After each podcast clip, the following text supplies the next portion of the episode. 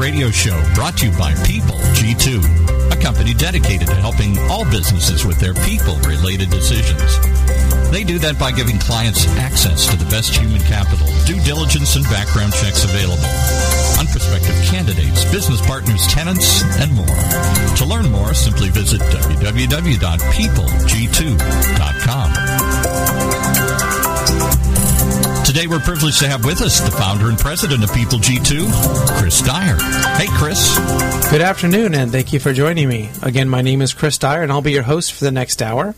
In case you're tuning in for the first time, welcome to the Talent Talk radio show. And basically, how this works is we feature a wide range of guests who care about talent and are uniquely talented themselves. So, on this show, we talk about talent in those two ways. First, as it relates to success and uncovering the secrets of really talented people.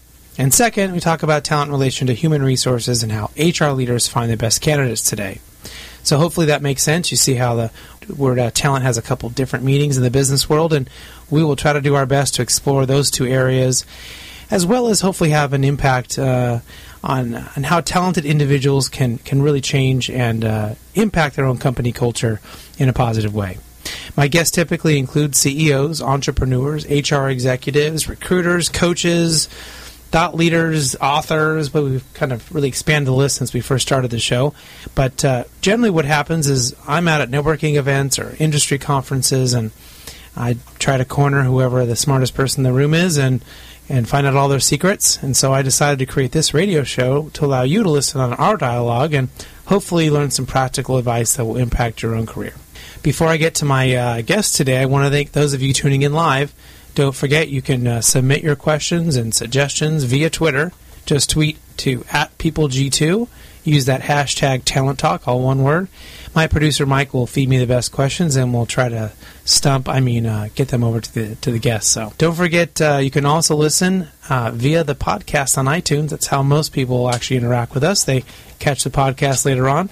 We are up to 101,000, uh, just over that mark uh, for subscribers on the podcast feed. We thank those of you who are tuning in, listening, uh, especially if you're doing it uh, while you're doing something else a little less fun, maybe like walking on the treadmill or something. We can make things go a little faster for you keep checking us out. And uh, let's go ahead and get today's show started.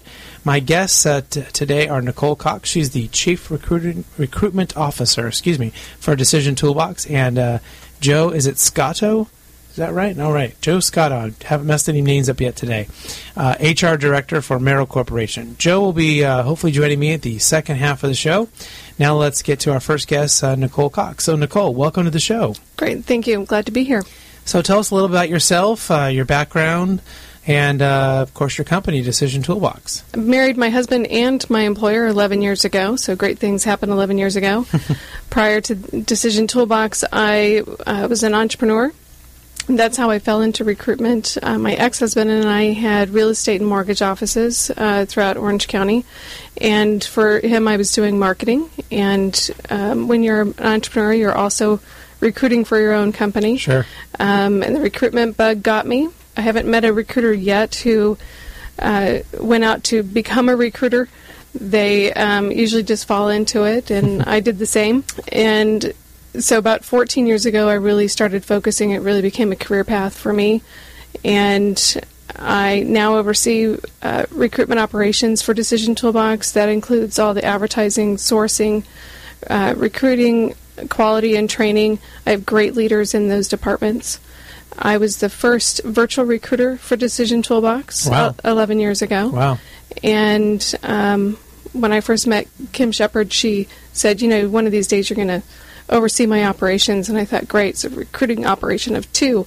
Um, but we've grown leaps and bounds. We have um, 100%, 100 people in the com- company now and approximately 50 recruiters and we are 100% virtual. And I keep a bench of um, expansion team recruiters that I can pull in at any time to help with our clients' demands um, so that we can increase our talent as they need to scale up for theirs as well. Sure.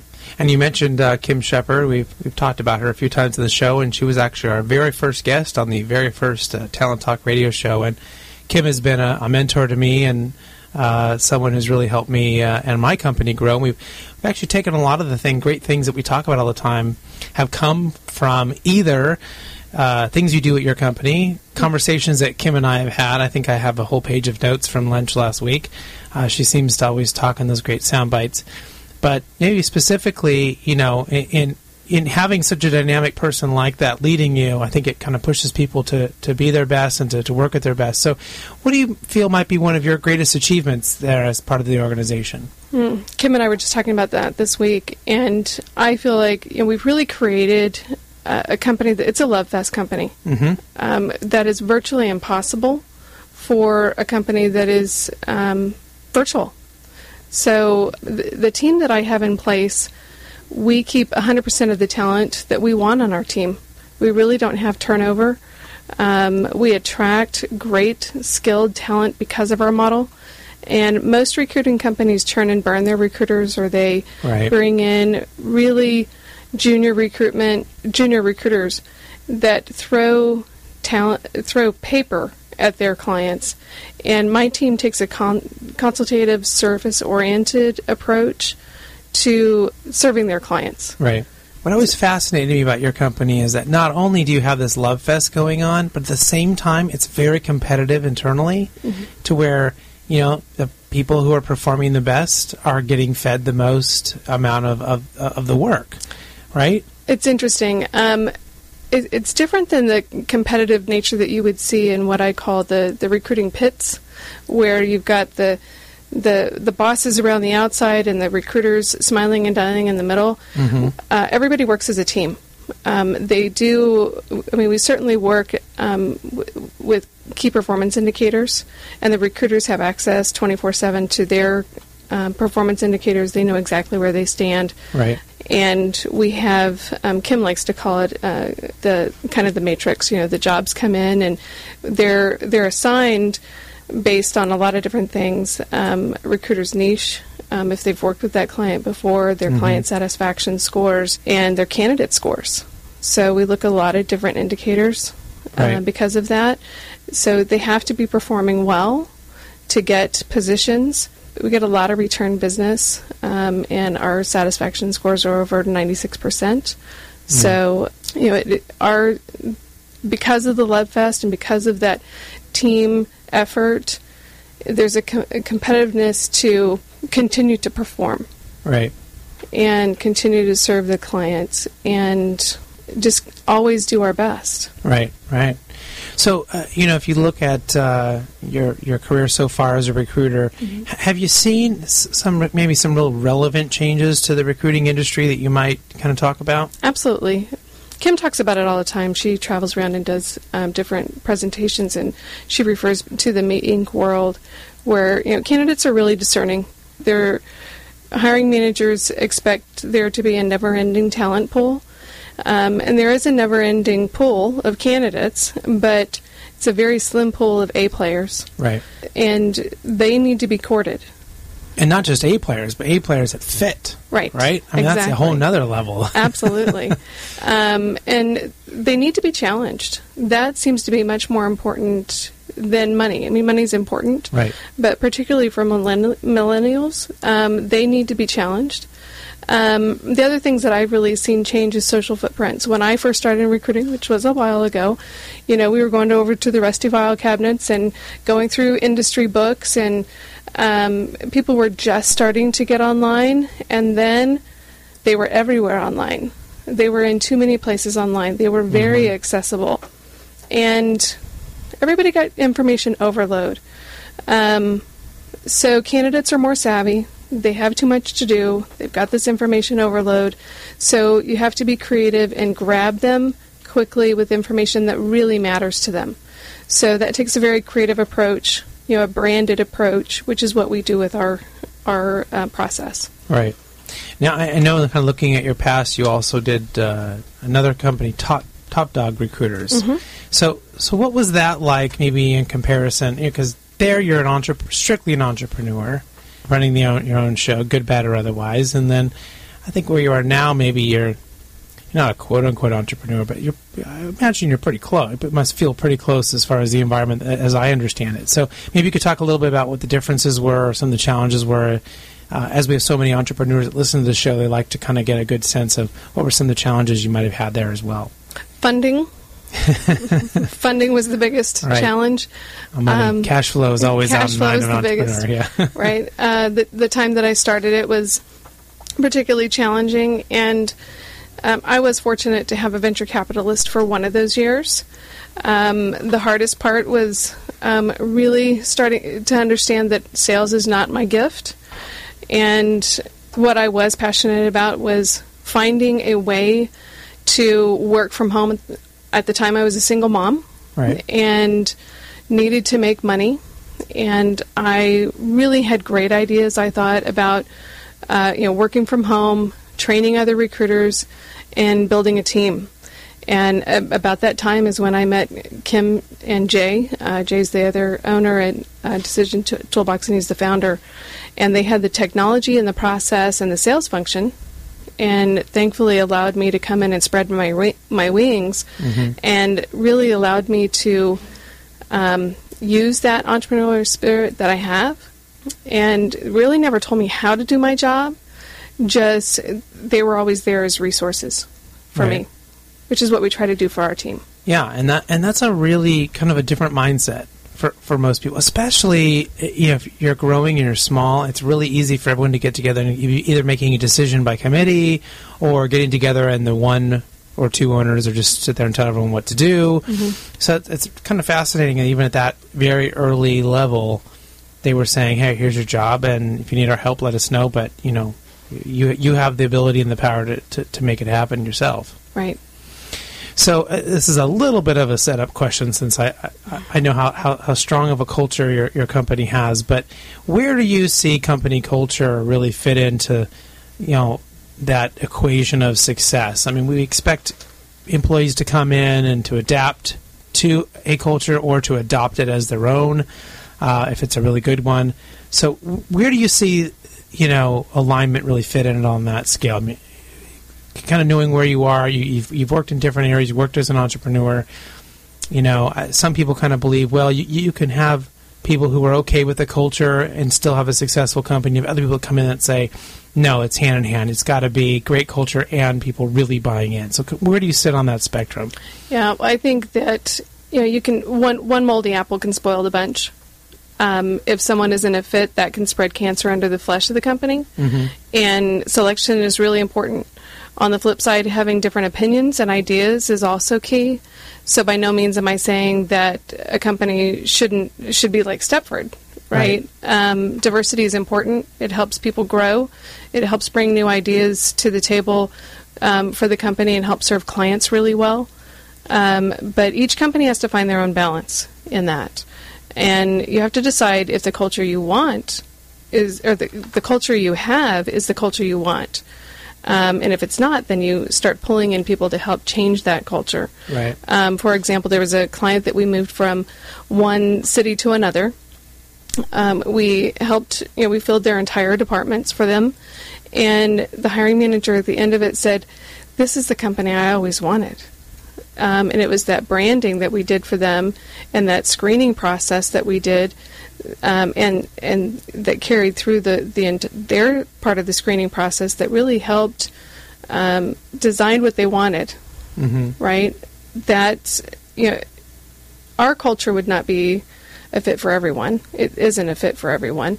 Um, there's a, a picture that we use in a um, in a presentation where it has everybody in suits, but there's one person upside down and in jeans, and you know, a person that that works in suits every day may be fit for one company, but the person in jeans is going to be a fit for for another, right? So you have to really think about what's working for your company and what isn't. Well, and, and early in your kind of response there, you talked about diversity and kind of tied that to disagreements. And that's something I've talked about in my, you know, when I've given speeches about company culture and um, it, and that usually people haven't thought about. That you you can get diversity in your company not through what physically or from appearance standpoint makes us different, but from what makes us different on how we think mm-hmm. and what we value and and how we approach things. And if you, I think sometimes people really look at culture being, we'll get a bunch of people in here who will all kind of work the same way and and kind of flow together, and and that's not really how it works. It's more you know, like herding cats, but you all have the same purpose. If you all have a clear, defined purpose, you know what you're doing. You have, you know, it's a love fest or whatever. You guys all have this thing that's going on, but at the same time, there should be a lot, a lot of butting heads and a lot of disagreements and crazy ideas being bounced off. I think if you're really, if you're really doing it right.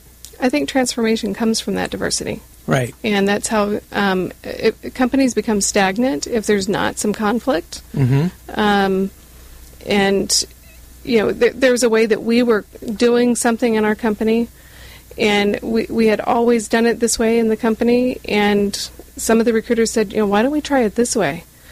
And we got together, we talked about it, and we said, you know, we will try it this way with this set of recruiters. And the recruiters really appreciated us doing that. We said, okay, we're gonna we're calling it the experience um, and we're, we're or the experiment, and we're going to try the experiment for a while and see if it works and see if it has a better outcome. Right. Um, we don't claim to have all the answers. We the the diversity and that conflict is helpful. Well, it's great too if you have you know members of a team or um, in that group even farther down the food chain that are coming up with those kinds of suggestions and you're able to then process it and and decide if it's something worth trying, and then and put that in place because. You know, I, I'm sure many of the people that are listening that are leaders in organizations probably hate going to a meeting and they have a great idea and you give the great idea and everyone says yes. And I know that might sound crazy, but when everyone says yes and they just go along with it, you really wonder: is this really a good idea, or is everyone just going along with me because I'm the boss? Right. I call it bobbleheads. Right. Right. Instead of saying, "Well, what about this?" or "What about that?" or, you know, I mean, I we may not end up going down this road, but somebody would say, "Yeah, I don't know if I agree with that." You know, okay, why? And then you start to kind of, you know, put holes in it in the idea. You know, what was called putting holes in the boat, and then you see if it still floats at the end. You know, mm-hmm. and leaders, I think, appreciate. Well, at least strong leaders, I think, would definitely appreciate that type of a process.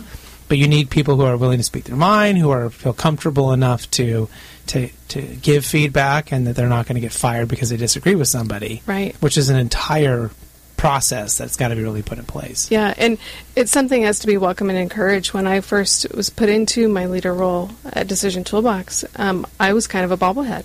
Mm-hmm. Honestly, I um, I was afraid to give my opinion, and I remember Kim and our uh, COO Lauren called me and kind of gave me a kick in the backside saying, you know, we hired you because for this role because we wanted your opinion, and we don't want you to hold back.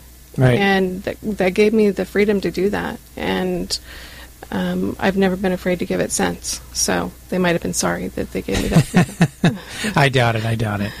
but um, you know, there's a, there's a, lot of recruiting firms out there, um, and we certainly understand why Decision Toolbox is a different place to work, but why is it a different you know, place to, uh, you know, for a cl- from a client's perspective? What really makes you guys different? Uh, do you think from from a, you know, actually having positions filled type of a perspective? Mm.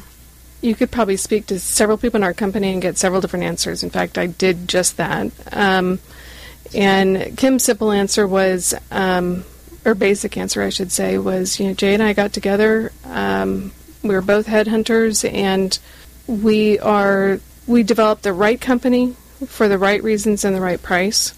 We, you know, we've been to get we've been in business for 22 years, um, and it's been continual refinement of our process and our tools and our technology.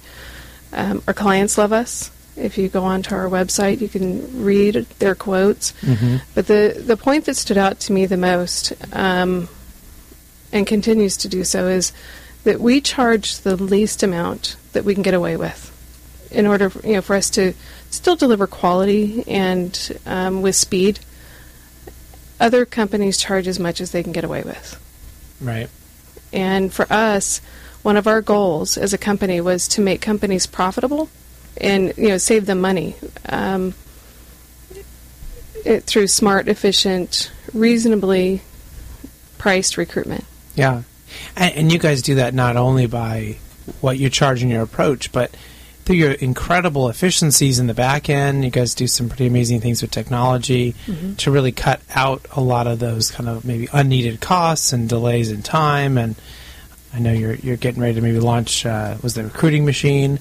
Uh, you know, there'd be some kind of real differences, you know, there as well. Uh, it's not just okay. Well, going to get person A and put them into position B.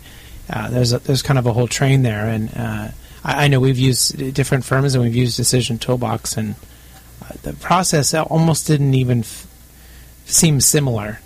Yeah, it was it was complete. It's kind of like the difference between New York pizza and Chicago pizza. They're both pizza, right? But Right. they're really a lot different. right. And Recruiting Machine has been around since before I started Decision Toolbox, and, and we've had some clients use it as their own um, applicant tracking system, but we've recently um, uh, revamped the the interface, Right. uh, the user interface, and it's a much easier interface. It um, it looks nicer. Um, from a hiring manager perspective, it's better. Um, it works well whether it's a um, plug and play for um, um, you know, just as a recruitment standalone, um, or to, to plug in with other um, HRIS. Right, right. So, you know, looking back uh, at, at kind of getting off the Decision Toolbox Love Fest here, but looking at you personally, um, eh, what do you do from a leadership standpoint to try to encourage those around you to continue to grow? We're an environment that believes in continuous improvement. So, as a company, we believe in, um, and, and for me personally, this was something that, that I was pretty passionate about, was to have um, access to learning. Um, so we provide educational opportunities on a weekly basis, and we put those into DT University. Um, that is on demand um, availability for lessons, whether it's uh, videos or um, desktop references, those kinds of things. Um, I work with those that report to me. I work with them on an on a quarterly basis to set goals. We I call them calibrations. I don't call them reviews. To me, reviews are very one directional. Um, so I call them calibrations. I want to know what I can do better to support them. Um, I want to give them some feedback, and uh, we go over their compensation. We go over, you know, if they're hitting their goals there.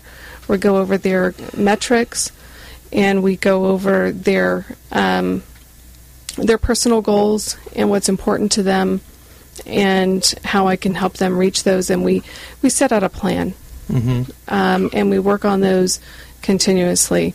Um, just as an example, there was a team member of ours earlier this year who, quite frankly, it looked like this model was just not going to work for her. Right. And after we uh, worked together with her and our training team, and then and she put a lot of effort in herself. And by the end of this year, we, at the All Staff, we announced her as a top performer. So um, she won an award for that. So the the one on one and and understanding what matters to that individual and what motivates them um, helps a great deal.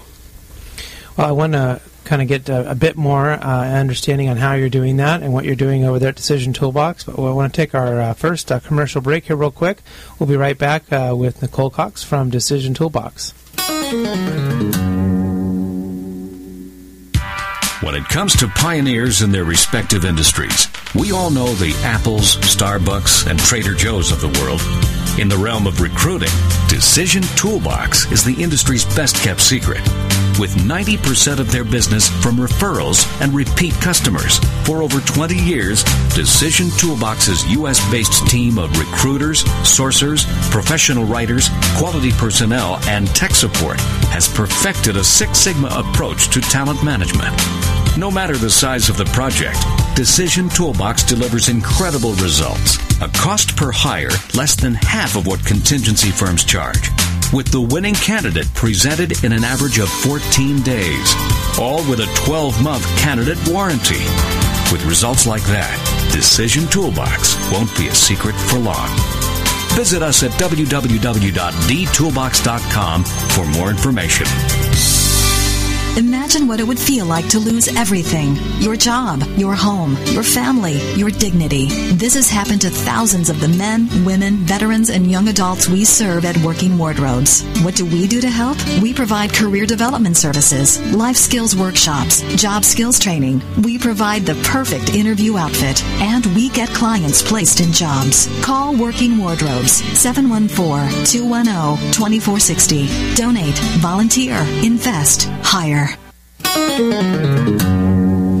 Welcome back to the Talent Talk Radio Show. So, those of you that have tuned in live or on the podcast to hear Nicole, you're going to get an extra special gift for Christmas or whatever you celebrate this holiday season. Our second guest uh, had a little emergency, and so Nicole's agreed to stay on and keep talking with us today.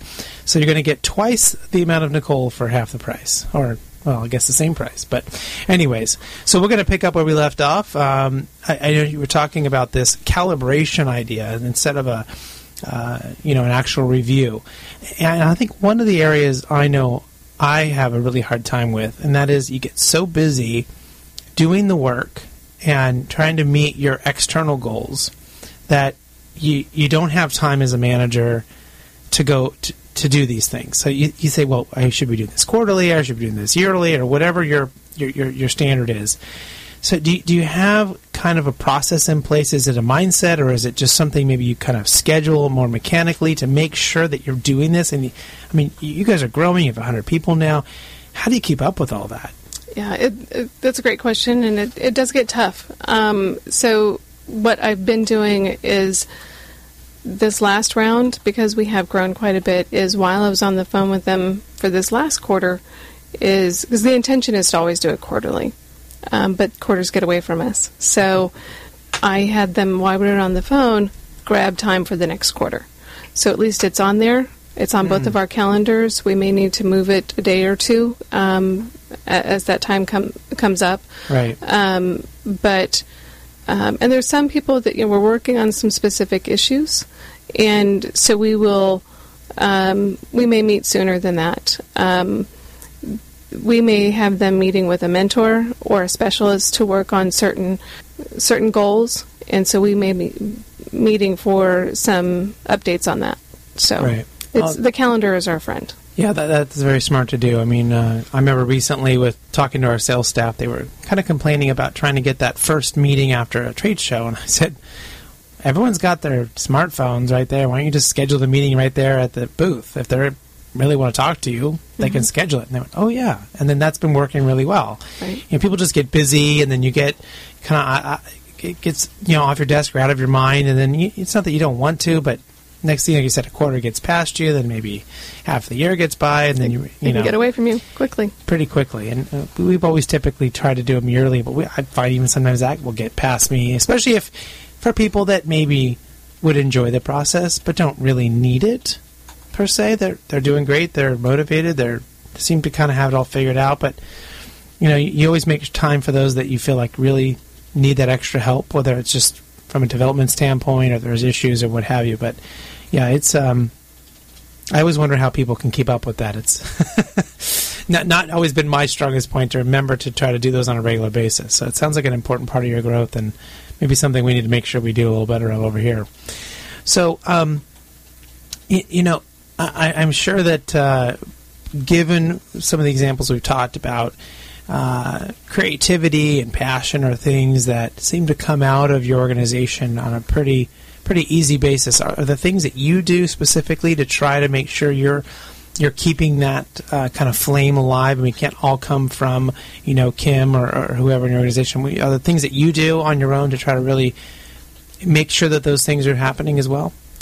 Yeah, you know, as, as a company, you know, culture is, is something we, we're striving for all the time, um, and keeping those uh, things alive.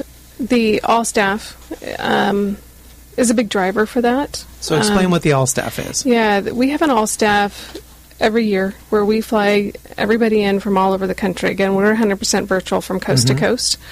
And so we fly everybody in. Um, most years it's here, we hold it here in California.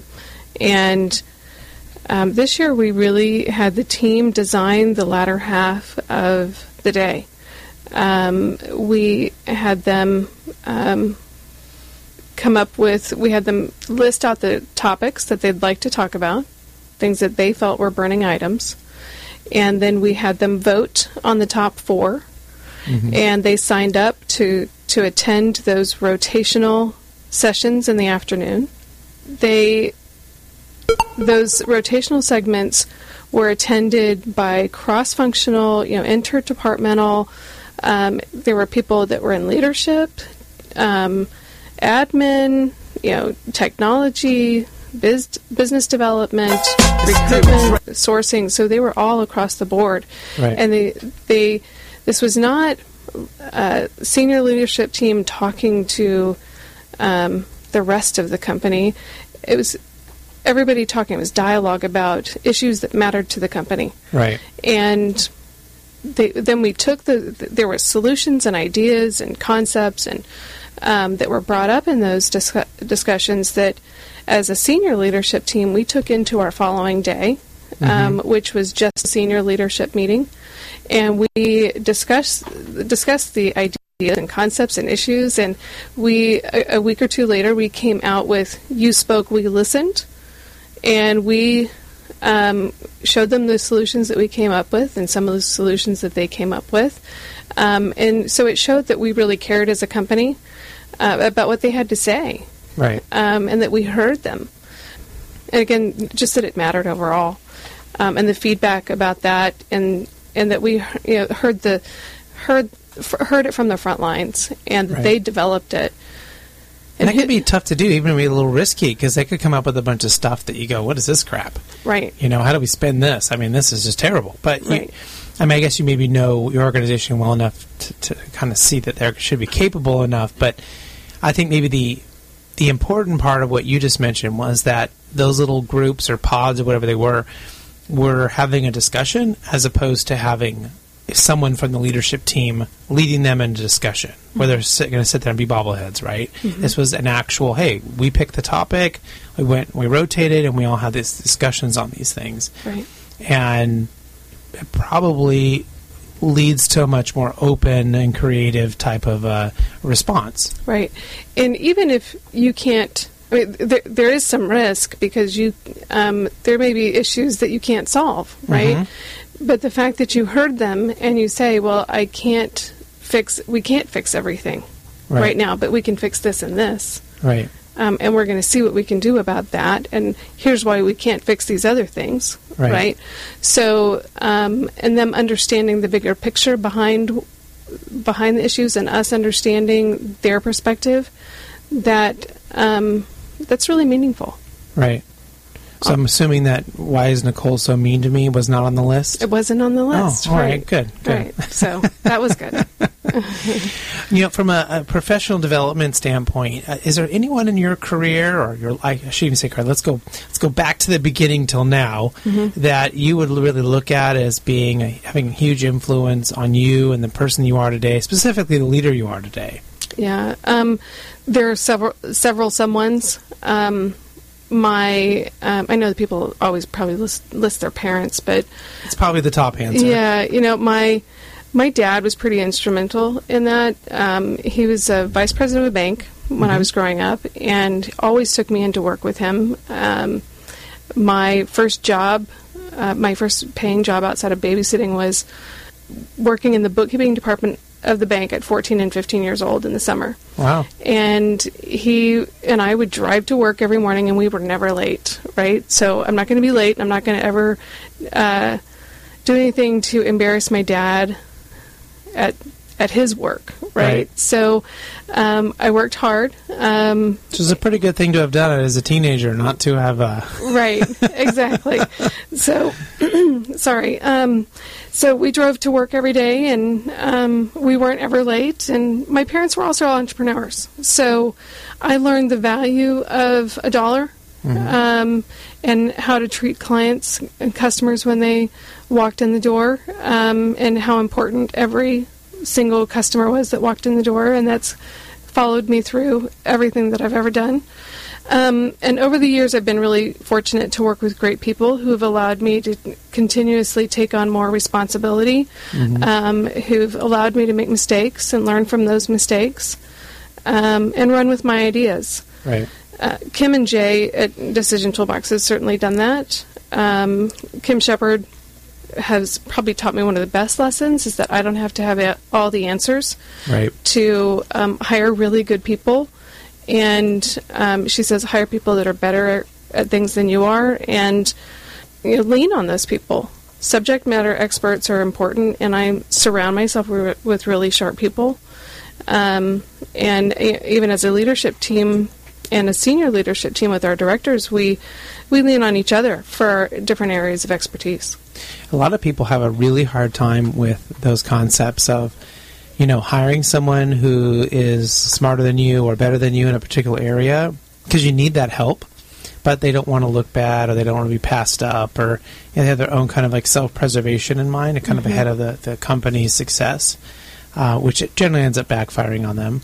Sure. um, and, and then just not having that confidence to to really bring in uh, those people, or even just admit that you maybe you aren't so good at, you know, whatever. But the best leaders seem to have that that real understanding of that. Yeah, we see that with hiring managers all the time. They're you know they're a little afraid to hire somebody that might be have better skills in a certain area than they Yeah. than they do. So Kim and I could probably have a competition on uh, making a list of the stuff we're not good at, right? But you know, just you find people who are good at those other things, and I, I've told this story on the show a few times. But one of the questions I used to always ask those people at the conferences when I would corner them, the one, the really smart person who gave the speech or, or what have you, was you know what what do I do about these things I'm not good at? You know, should I be working on this? And they would always tell me, yes, you should always be working on the things you're not good at. I would say, great, okay. But what do you do? They were like, oh, I don't, I don't do that. I, I get other people to do it for me. Mm-hmm. So there's like this socially accepted answer that you're supposed to be working on the things you're bad at. You're supposed to always be working to get better. And that might be true in things like your marriage or your friendships or things like that. But when it comes to what you're good at for work, it seems to not be the right answer. The right answer is to find other people who like to do and who are good at the things that you're not, so that you can keep shining where you're good at, and they can go and be shine where they're good at. You know, and I kind of get the impression that in many ways is what successful company does, and certainly what Decision Toolbox does. Yeah, um, we try to leverage our strengths. Mhm. You know, you um, you lean into you lean into what you're good at. In fact, last year's all staff was you know trying to find out what we were really good at, our our top five themes, you know, and what we were good at. Yeah. Um, and we keep track of those themes and and understanding that, and we kind of look to see what those are in each individual. Um, but you know, my concept is really you know don't shy away from those challenging things. Um, try to embrace those too. Um, but you know, we've all heard this this advice: eat an elephant one bite at a time. Um, you know, this last year, uh, or, or this year, I feel like it's already over, but this year I took up cycling for the first time, road cycling, and you don't come out of the gate with this, you don't start with a century. Right. Um, you, you start off smaller. So, um, financials in a company are, are not my strength. I really lean on our COO um, and our controller um, to help me understand those. Um, but I need to make sure that I'm fully rounded as well and don't shy away from those. So I've got to get in there and understand them. Um, it's something that I don't like to do, but I've got to embrace that challenge too. So. Yeah. So uh, typically, we, we notice that uh, some of our best guests are avid learners and, and really enjoy uh, kind of keeping on top of what's happening and what the, the latest thing is. So I'm I, given what great interview this has been so far. I'm assuming you're going to have a fantastic answer. A lot of pressure. Um, tell us what are you reading right now? Yeah, I was going to say skip that question. um, I, s- it, it's it's December, and I just finished calibrations with my team for the quarter. Um, it- it's Christmas, so I'm shopping and con- considering picking up a book that uh, a coworker gave me. Normally, when I read, it's just for learning. Um, uh, I don't really do much for for leisure reading, um, but a coworker just gave me a book um, called The Red Tent. Okay. So um, I just picked it up last night, and it's. Um, she thought that I would like it because it's a book. Uh, I admire really smart, intriguing women, and that's what it's about. So that's what I know so far. so right. uh, catch me in January. Um, Well, we I'll- can always try to convince you to come to the Orange County uh, Executive Book uh, Book Club, and you can always read Mindset, which I've just recently started and has been really, really fascinating about just this really simple idea of, you know, there being a fixed mindset versus a learning mindset. yeah, I'm looking forward to, to to that. Yeah, it's it's really, really been good. So I'm a continuous learner. I was just I have a 21 year old son, and I was just talking to him about. You know, I've been a a, a lifetime learner. So Yeah, and, and it doesn't always. Uh, it's interesting that some of the answers we get from that question, it isn't always a quote unquote book. A lot of people read magazines, they read periodicals, they read blog posts. Um, we've had uh, people say, "Well, I have a two year old, so I'm reading Dr. Seuss every night." That's all. You know, we've had just the, the real gamut of uh, things. We've had some people that have listed off, and I don't know if they were trying to be impressive or not, but like. 10 things that they were reading. I mean, just like, how could you ever read that much stuff? Right. But there are some people who are just that avid, avid readers. I kind of get into one thing, like a kind of an idea, and I want to read about that. Um, or sometimes, and I might get a lot of book suggestions. My wife every once in a while will clean off the five or six books that I never got to, and they just sort of find them, find their way somewhere in the house. I think. But then there's those other books that on those topics that you kind of get real fascinated about. yeah, this year I joined a, a neuroscience or neuro leadership group um, here in Orange County. Neuro leadership. Neuro leadership group. That sounds And, interesting. Okay. Um, it's n- joining neuroscience and leadership Okay. um, and how we react to things. And uh, it's pretty new to me, um, but um, it's, a, it's a newer group in Orange County. And uh, they send out, we meet quarterly, and they send out articles um, for us to read before we meet. And um, so far, they've been very interesting. Sounds fascinating. Yeah, it really is. Well, I may have to check that out. Well, I know we're going to take one more commercial break here, and we'll come back and we'll wrap it up with uh, Nicole Cox from uh, Decision Toolbox. When it comes to pioneers in their respective industries, we all know the Apples, Starbucks, and Trader Joe's of the world. In the realm of recruiting, Decision Toolbox is the industry's best kept secret. With 90% of their business from referrals and repeat customers. For over 20 years, Decision Toolbox's U.S. based team of recruiters, sourcers, professional writers, quality personnel, and tech support has perfected a Six Sigma approach to talent management. No matter the size of the project, Decision Toolbox delivers incredible results. A cost per hire less than half of what contingency firms charge. With the winning candidate presented in an average of 14 days. All with a 12 month candidate warranty. With results like that, Decision Toolbox won't be a secret for long. Visit us at www.dtoolbox.com for more information. Imagine what it would feel like to lose everything your job, your home, your family, your dignity. This has happened to thousands of the men, women, veterans, and young adults we serve at Working Wardrobes. What do we do to help? We provide career development services, life skills workshops, job skills training. We provide the perfect interview outfit, and we get clients placed in jobs. Call Working Wardrobes 714 210 2460. Donate, volunteer, invest, hire. Welcome back to the Talent Talk Radio Show. We're just wrapping up here our uh, full hour with Nicole Cox from Decision Toolbox. Uh, unfortunately, our second guest, uh, Joe Scotto from the Merrill Corporation, had a last minute emergency, so she was gracious enough to stick around and uh, talk with us. So I know we had uh, just a couple other questions to to really uh, focus in on her with. So uh, one of those was, did you ever have a painful lesson in your career that you might share with us that maybe we can learn from and not have to repeat your mistake? Sure. So circumstances forced me out on my own as an entrepreneur faster um, than I was ready. Um, this was obviously before I came to Decision Toolbox. Um, but having the courage to go out on my own, um, that experience taught me what I was capable of in a time where I was afraid to fail. And I learned what I was really good at and what I wasn't. I went into debt. I learned humility, and I built that can-do muscle. And I came out a better person, in my opinion, on the other side of it.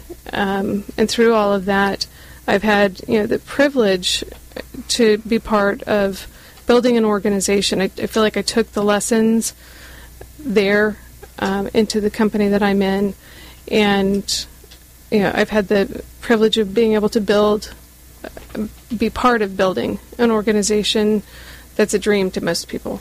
Yeah, So, yeah. Well, you know, one of the things that we uh, have been talking about doing here is maybe seeing if we can't summarize and come up with some of the best uh, points or the best things that maybe you talked about today. So we're going to give this a try. We'll we'll see how it goes. But you know, some of the things that I was really hearing was about culture, about allowing your um, employees that kind of that freedom and uh, ability to go out and get their job done, and uh, really utilizing people who are, who are strong in particular areas, and. and uh, and the other, one of the things that you, you said that kind of surprised me and I had never thought about was kind of how most recruiters end up in recruiting but didn't ever really intend to be there. They kind of fall into it.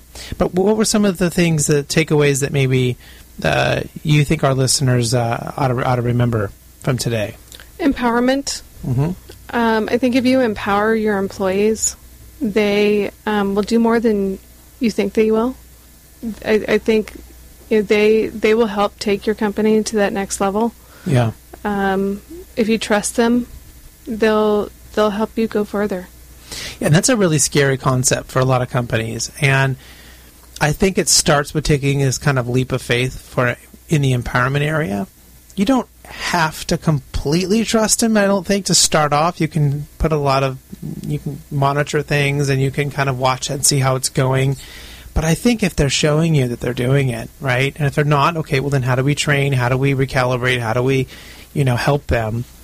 But if you're willing to take that leap and and empower people, I I've never had a successful company come in here or anyone I've ever talked to that that wasn't a part of their DNA. Mm-hmm. Eh, whereas the other ones you look at when they're failing or they're struggling or they're the kind of company that just would never come on this show.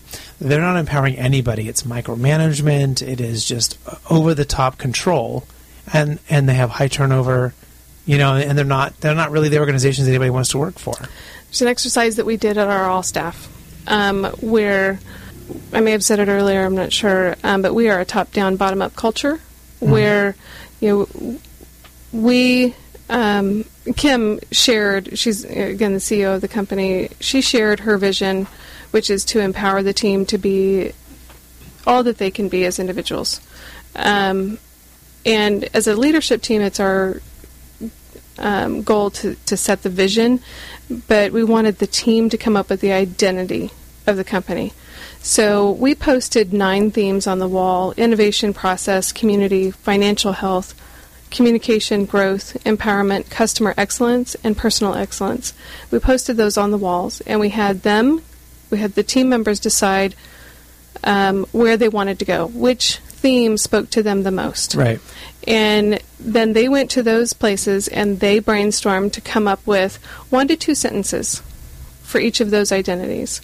Um, and by the end of the day, they, uh, or actually by, by the end of about an hour, um, they had um, come up with the identity for our company.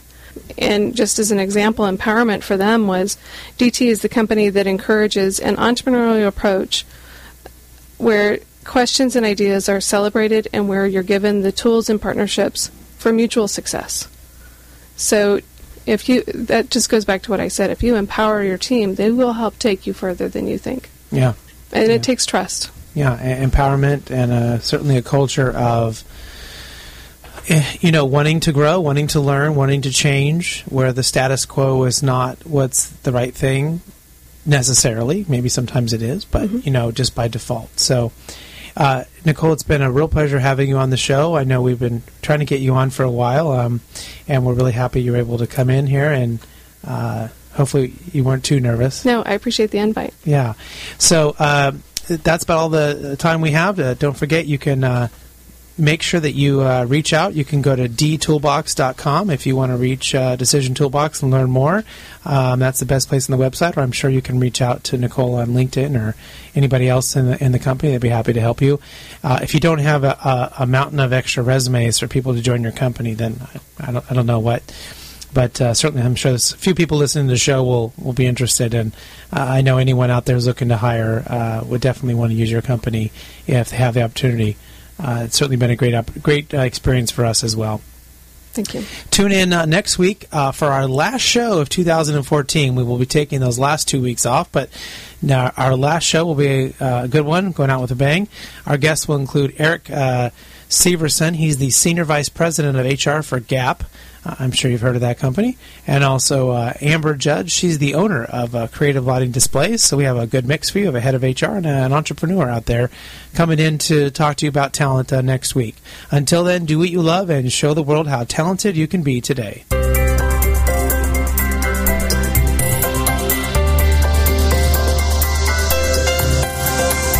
You've been listening to Talent Talk Radio Show, brought to you by People G2.